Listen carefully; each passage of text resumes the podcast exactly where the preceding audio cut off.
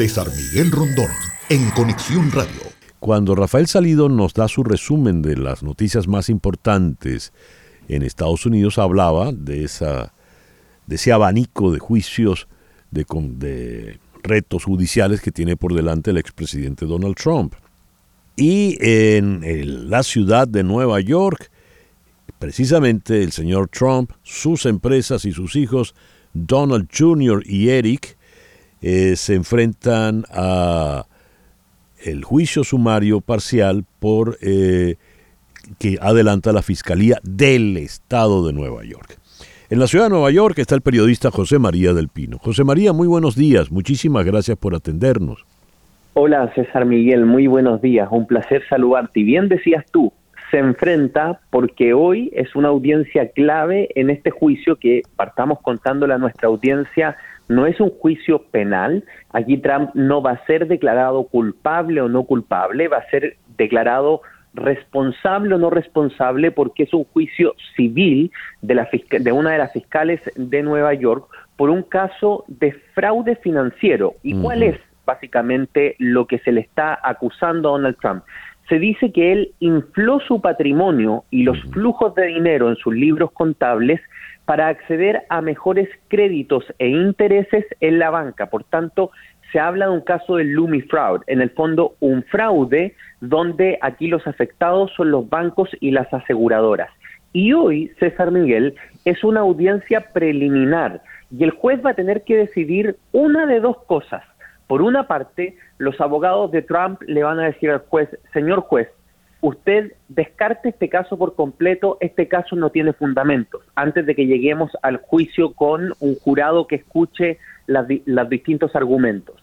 Y la fiscalía le va a decir, no, señor juez, nosotros creemos no solo que hay pruebas suficientes, sino que es tal el volumen de pruebas que hay, los documentos que hay, que usted en este momento puede hacer el juicio sumario y declararlo responsable de estos actos sin la necesidad de que concurramos a un juicio largo con eh, distintos eh, jueces que estén escuchando este jurado de personas.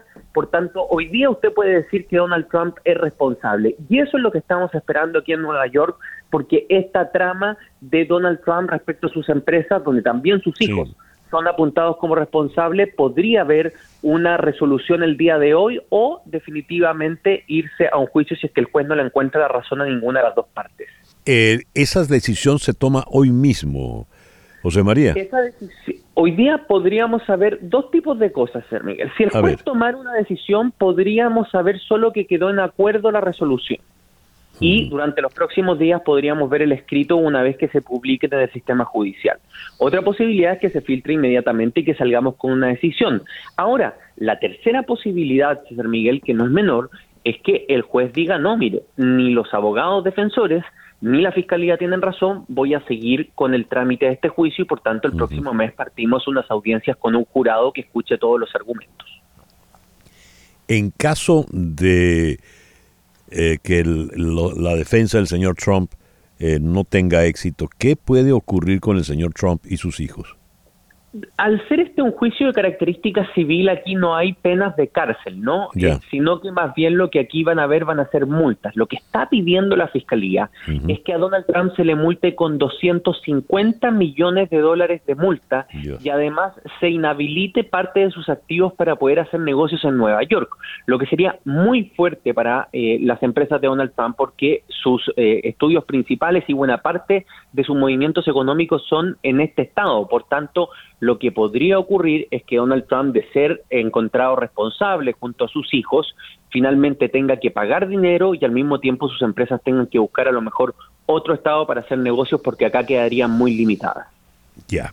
José María, muchísimas gracias por estos minutos en la mañana de hoy. A ustedes, un gusto, que esté muy bien, César Miguel. Muchísimas gracias. José María del Pino, periodista desde la ciudad de Nueva York. César Miguel Rondón, en Conexión Radio, en Éxitos 107.1 FM.